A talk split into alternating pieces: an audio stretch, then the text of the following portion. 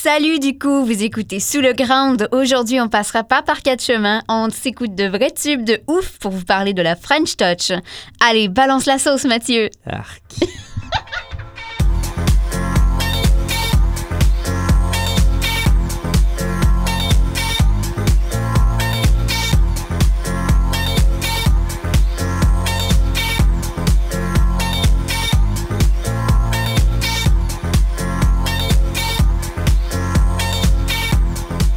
Bon vendredi, Mathieu. Allô? Bienvenue, welcome à Sous le Ground, l'émission à saveur musicologique de choc.ca. Ce gars-là puis moi, on vous jase de sous-genres musicaux, soit oubliés, poussiéreux ou emblématiques. Puis à chaque semaine, on vous en propose un différent. Cette semaine, j'espère que vous êtes prêts parce qu'on va vous parler de French Touch ou de touche française pour PKP. Euh, pourquoi on voulait vous parler de la French Touch, euh, donc? Parce que c'est une niche musicale avec laquelle on a grandi dans les années euh, 90-2000, mais surtout parce que, euh, bon, on aime bien ça une fois de temps en temps, des petites drogues récréatives dans Ben un oui. rave. Ben oui. Puis euh, toi, t'aurais vraiment aimé ça, fumer des tops en dedans. C'est voilà. mon rêve, fumer Ouais. des tops en dedans. Mais euh, non, plus sérieusement, euh, semblerait-il que la France hein, a su développer au fil des années son propre son en musique électronique et éventuellement lancer une vague qui a marqué l'ensemble de la planète ou pas, selon certains des principaux intéressés. Le mystère plane donc. Ça existe-tu pour vrai, cette bébête-là, la French Touch? Ben, moi, je dis oui, mais pourquoi il y en a qui pensent que ça n'existe pas? La réponse dans les, les 20 quelques prochaines minutes. Hey, restez avec nous!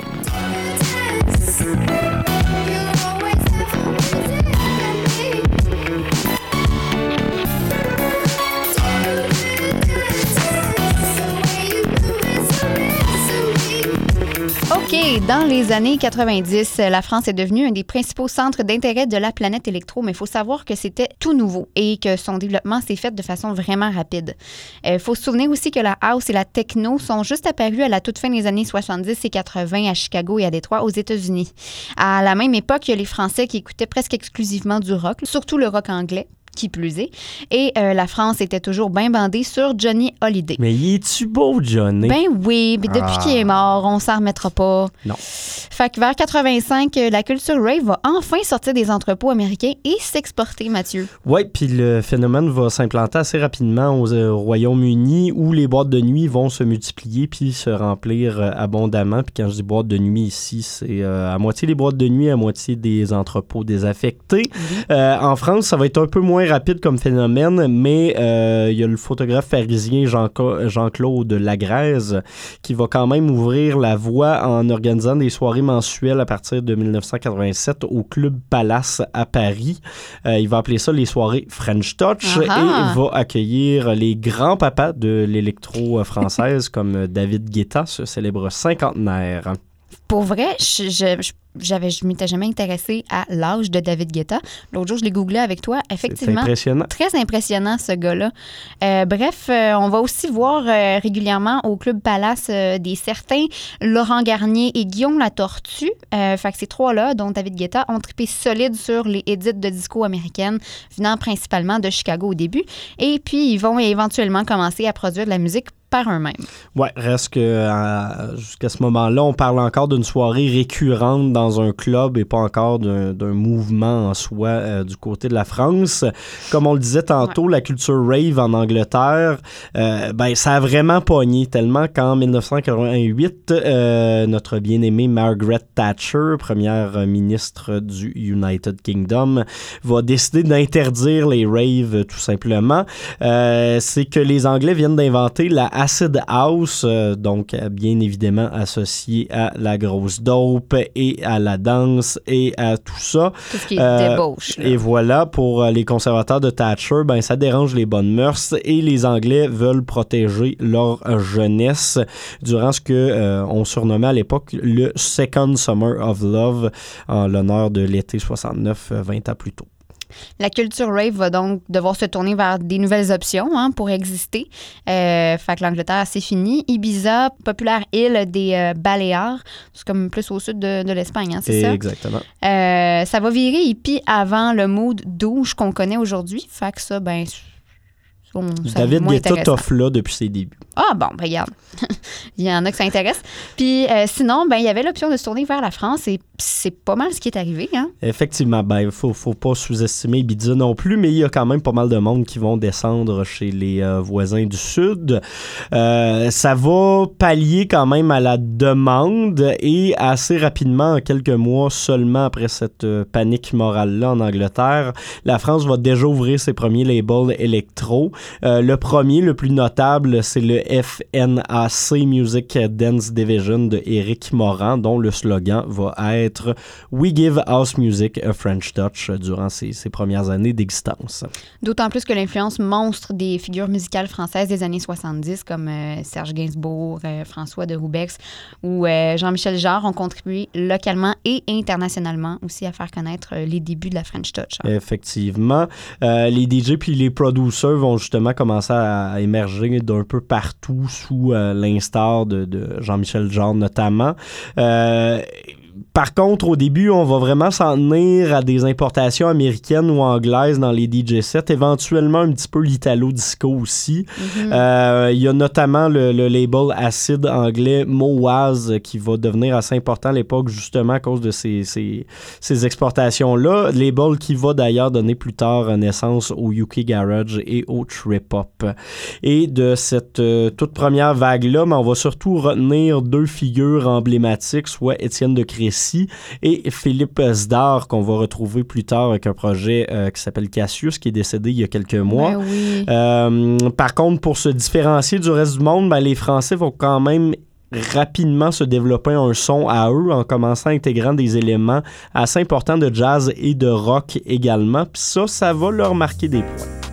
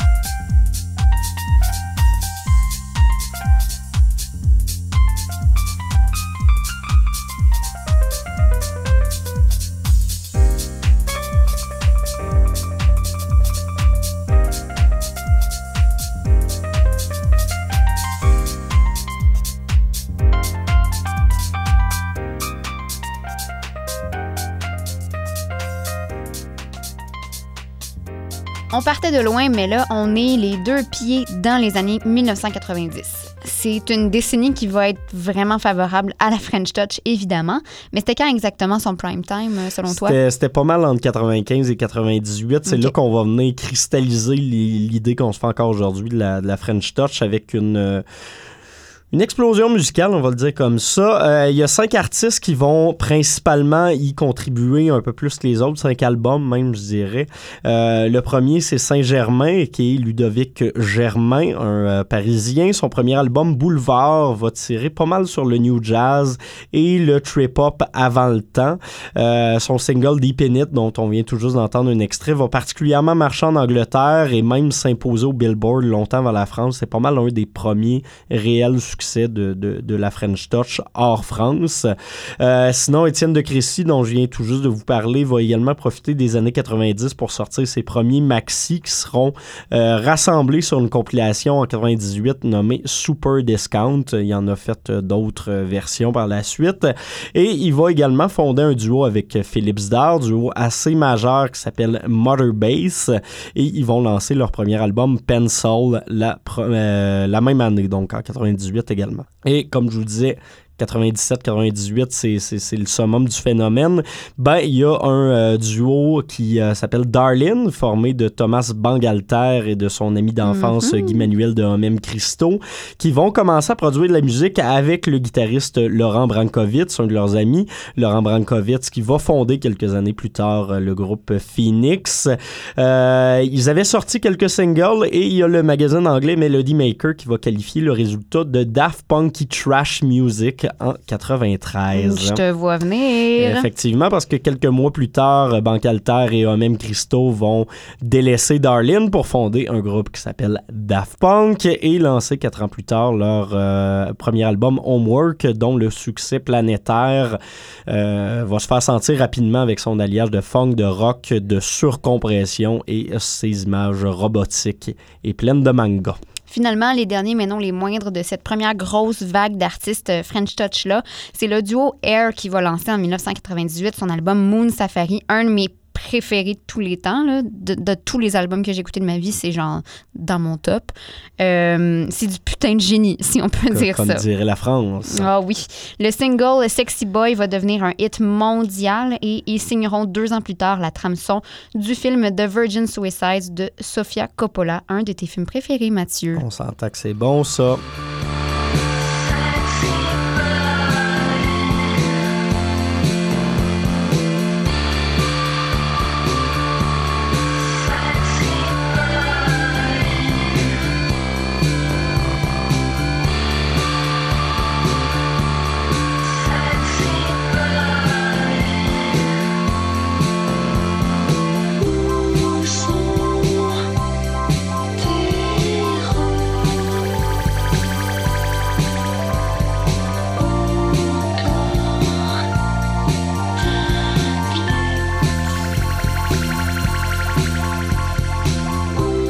On comprend comment le genre s'est construit, mais c'est difficile de bien comprendre à quoi ça ressemble concrètement. Euh, tu parlé de plein d'autres genres musicaux à travers les artistes qu'on a nommés, mais comment on caractérise la French Touch, Mathieu? Euh, c'est une bonne question, considérant qu'il y a bien des gens qui se la posent encore aujourd'hui, et ça depuis le milieu des années 90. Je pense qu'on n'en sortira jamais. Euh, d'ailleurs, le duo Justice continue encore aujourd'hui à dire que ça n'a jamais vraiment été un genre en soi, la, French Touch, mais plus un, minding, un état d'esprit commun, puis une scène en, tant que telle. Ben, dit comme ça, tout est relatif. Là, on pourrait dire la même chose d'à peu près n'importe quel genre électronique. Effectivement. Ouais. Euh, N'en déplaise à Justice, on va quand même euh, retrouver des caractéristiques communes et assez claires chez la majorité des artistes French Touch pour euh, délimiter un son. Euh, de façon très large, je vous dirais qu'il s'agit d'un sous-genre de la famille des musiques électroniques, ça c'est très large, qui va se caractériser par bon, l'abondance de certains effets studio communs et de référents constants à la funk, à la disco et au rock. Pour les effets studio, les DJ vont comprendre ce que je dis assez rapidement les autres. Je vais quand même vous l'expliquer. Euh, les Français On vont. Est élitiste à sous le. Oui, c'est ça qui arrive. euh, les Français vont particulièrement triper sur des effets plus gras qu'on va associer euh, justement au rock, comme le phaser, un son qui va produire un effet semblable à celui d'une pédale de wah-wah en donnant un effet un peu de vague au son. Les DJ vont beaucoup utiliser aussi les filters comme le low pass ou le high pass, ce qui vient couper un spectre de fréquence, donc soit les basses, soit les hautes. Et autre effet, le crunch, euh, pas comme le capitaine, c'est plutôt un effet qui va donner un effet euh, de son semblable à une pédale d'overdrive ou de solo. Ça va venir amplifier les sons au point où il donne l'impression de, de craquer, de casser, de s'écraser. Donc, Voici d'ailleurs un exemple melting pot de tous ces effets en quelques secondes seulement. Merci Daft Punk.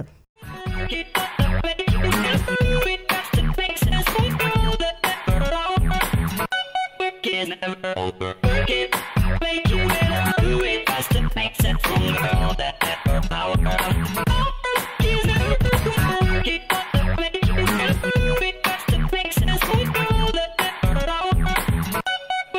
Never over. Euh, de l'autre côté, même si on se parle de musique électronique, les Français vont souvent y ajouter de la guitare et c'est d'ailleurs une tendance qu'on constate de plus en plus aujourd'hui.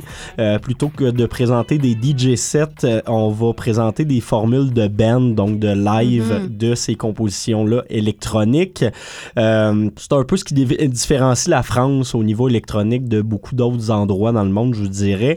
Et c'est justement quelque chose qui va caractériser la French Touch. Puis dans quelle autre musique qu'on va piger pour créer euh, ce son si caractéristique de la France? Là? Ben, comme je le disais tantôt, euh, surtout dans la funk, le disco, le jazz, le rock, mais aussi la, bonne vieille variété française. Mm-hmm. On va aussi toucher à d'autres sujets. Bon, l'italo-disco, je pense qu'il y a quand même pas mal de, de liens qui se font entre les deux, même si, bon, on parle encore une fois de, de deux sous-genres qui sont euh, difficilement caractérisables.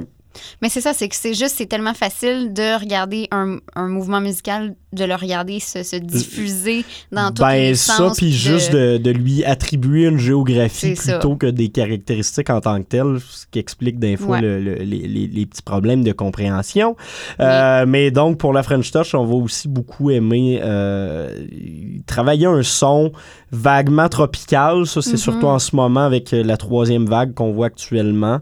Euh, donc, beaucoup d'influences variées. Surtout, et- on va piger dans le vieux stock. là. Effectivement, on va aller déterrer des, des vieilles affaires dont plus personne se souvenait. Par exemple, la chanson Coco qui a dû être utilisée des dizaines de fois dans les 4-5 dernières années. Extrait de l'original.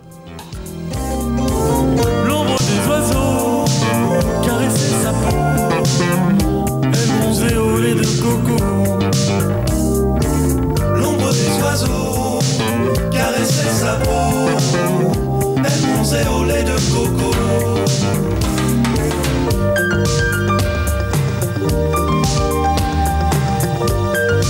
donc, je pense que vous comprenez que la French Touch va aimer remettre du stock assez ringard au goût du jour, mais en gardant quand même son attrait justement pour le kitsch et les influences externes à la France. Si on peut synthétiser tout ce que tu viens de dire en cinq albums phares, Mathieu, selon toi, la French Touch, c'est quoi? Le premier, on y échappera pas, bien évidemment. Homework de Daft Punk, paru en 97, c'est ce qui a lancé euh, la reconnaissance internationale.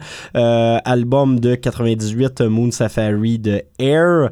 Album de 2007, celui-là, c'est pas mal euh, le groupe phare de la deuxième vague de French Touch. C'est ce qui va lancer aussi l'étiquette euh, Headbanger Justice, avec leur premier album Justice, celui qui a une croix dessus. Mhm. Euh, comme tous les autres, mais en tout cas.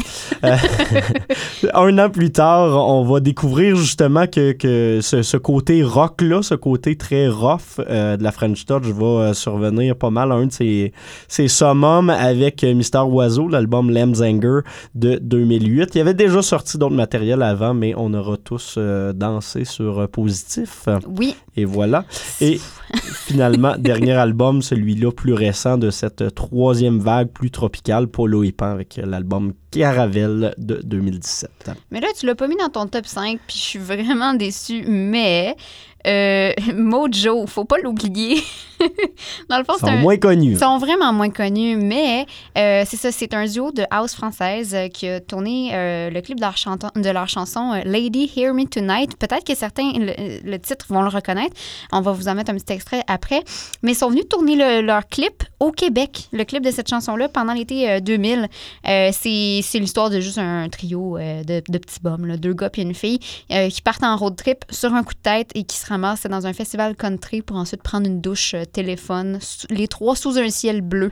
Euh, je sais pas si vous avez déjà vu passer ce clip-là. cochon. Oui, c'est un petit peu comme un style romance ambigu. Rien de trop sexu, mais euh, c'est ça, c'est de la romance d'été. Euh, Puis la chanson est super bonne. Euh, moi, je me suis sentie interpellée en 2000. là. Euh, Lady euh, Hear Me Tonight est restée pendant deux semaines complètes au premier rang des ventes selon le Billboard de cette année-là et c'est finalement mérité la 16e place des singles les plus populaires en 2000. Moi, ça a été une des tunes que je jouais en boucle dès que j'ai pu la télécharger sur LimeWire. Et c'est pourquoi euh, je trouve ça important de vous en parler aujourd'hui. Bravo les virus. I just feel like I won't get you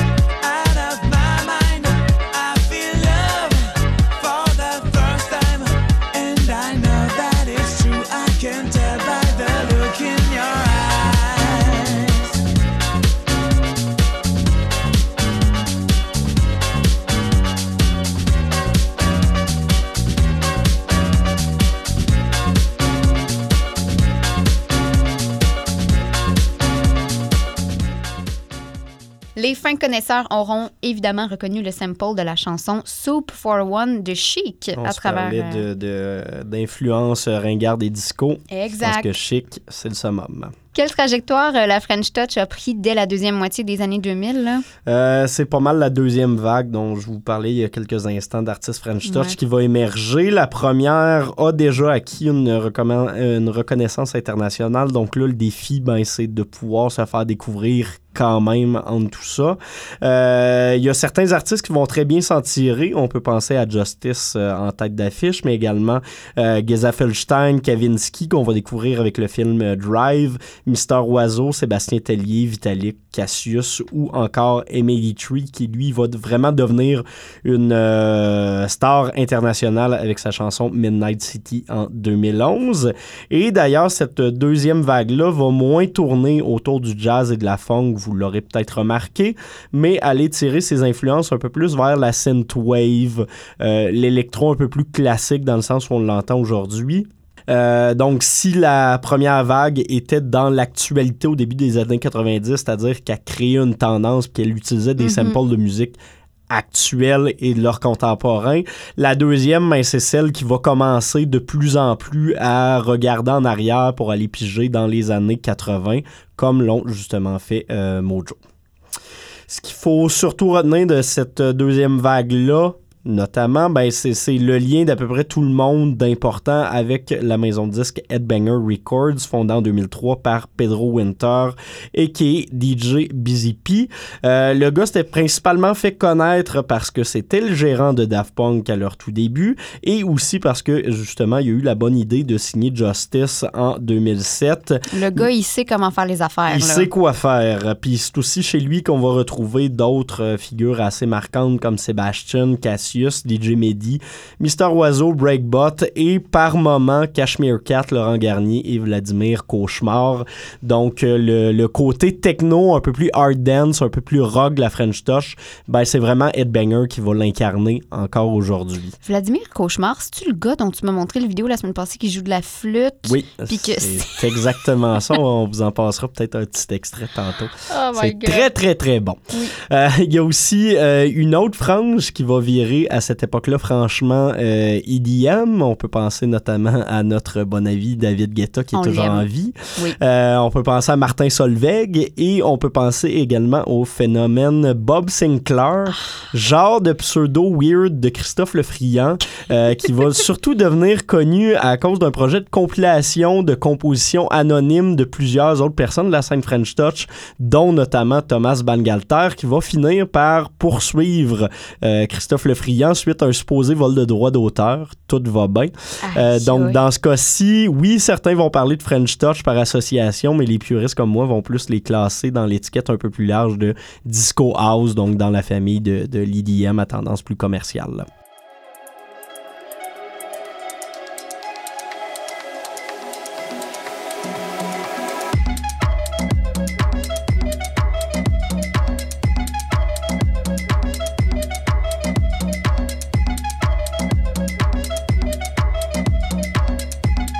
Troisième vague, Mathieu. Qu'est-ce qui se passe avec la French Touch en 2019? Ben, je pense que le principal accomplissement de la French Touch euh, reste encore aujourd'hui Daft Punk parce que, bon, au niveau culture populaire, euh, difficile d'être dans le plus pop que euh, le sample de leur chanson Harder, Better, Faster, Stronger de 2000 qui a été samplé en 2007 par euh, Kenny West.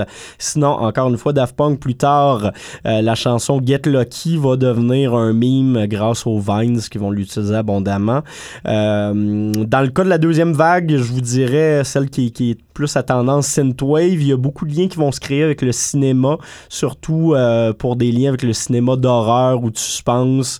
Euh, on va penser ici notamment à Kavinsky dans Drive justement, mais il va y avoir d'autres groupes plus ou moins associés à la French Touch comme Danger, euh, Perturbateur ou Carpenter Brut qui vont beaucoup jouer justement avec la, la création de visuels cinématographiques pendant leur spectacle. Ouais, ça a vraiment pogné le dernier de Daft Punk en 2013. Pour vrai, là, Random Access Memory, c'était comme l'apogée de leur carrière. Ils vont plus rien faire après, hein? fait des choses avec Giorgio Moroder.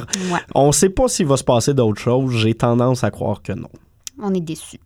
Sinon, à part David Guetta qui fait semblant de mixer à Tomorrowland, euh, il se passe quoi dans les dernières années? Puis à part Daft Punk qui fait de la musique pour des films de Disney, euh, on est rendu dans une troisième vague depuis 2012-2015, je vous dirais, avec des jeunes comme Breakbot, Brodinski, Fakir ou pas mal le roster complet de la maison de disques Nowadays Records euh, qui vient justement remplacer un peu les groupes de la deuxième vague qui commençaient à s'éparpiller. Si vous avez écouté le nouveau MAD3, vous allez comprendre ce que Ouais. je veux dire. Et euh, je veux dire, on suivait plus vraiment les tendances historiques de la French Touch. Sinon, ceux de la première génération ben, commencent tous à partir à la retraite. Donc, eux autres vont, s'aller de- vont aller de plus en plus vers une production électro généraliste, je vous dirais, mais le courant qui va s'illustrer le plus actuellement, c'est celui de la Tropicalia avec des groupes comme Polo et Pan, Bleu Toucan ou Les Yeux Oranges.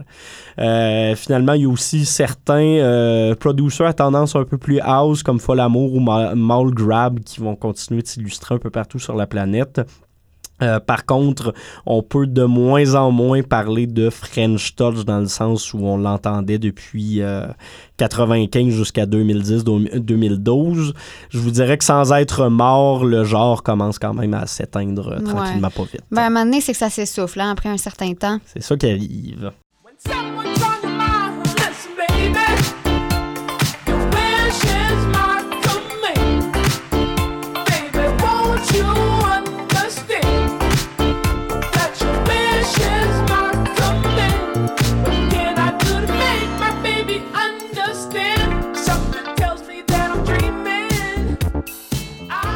Québec, euh, notre proximité avec la France euh, va quand même nous avoir permis d'avoir des gros groupes de, de French Touch à nous autres, si je peux dire ça en, guillemets. Oui, euh, on va surtout regarder du côté de Lisbon Lux Records, euh, basé à Montréal pour euh, ça.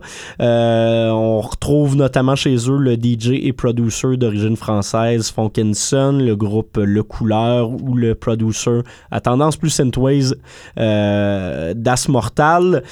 Considérez qu'on va plus tourner dans ces cas-ci autour de la New Funk, la New Disco, sans nécessairement utiliser le terme French Touch à proprement parler, Ouais. même si, bon, y y y il y a certaines ressemblances. Euh, French Touch, c'est un peu plus une genre d'appellation d'origine contrôlée, comme les Français aiment bien le faire.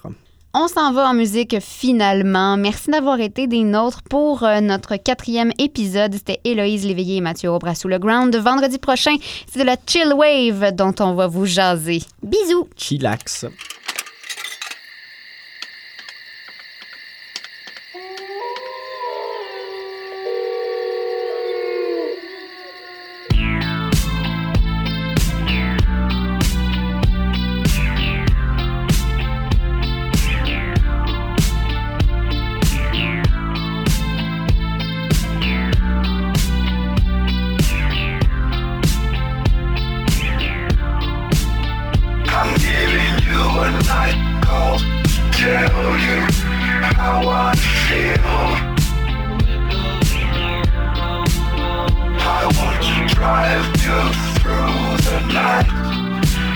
Down the hills. I gotta tell you something you don't want to hear. I'm gonna show you where it's dark, but have no fear.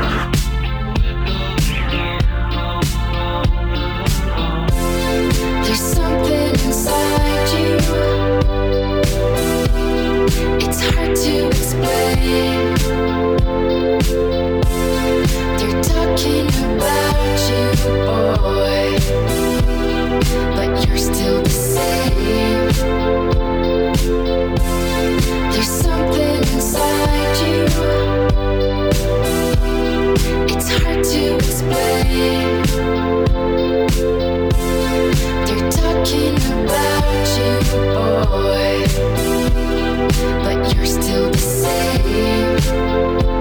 giving you a night call tell you how I feel. I want to drive you through the night, down the hills. I gotta tell you something you don't want to hear. Show you where it's dark, but have no fear.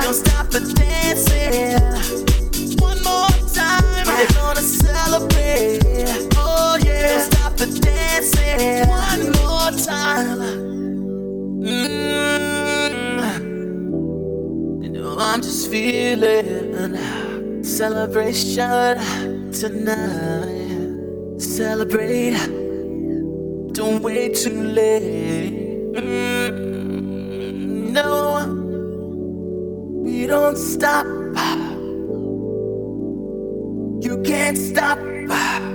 We're gonna celebrate it. one more time. One more time. One more time. A celebration. You know we're gonna do it right tonight. Hey, just feel it. Music's got me feeling the need. Need. Yeah. Come on. Alright, we're gonna celebrate one more time.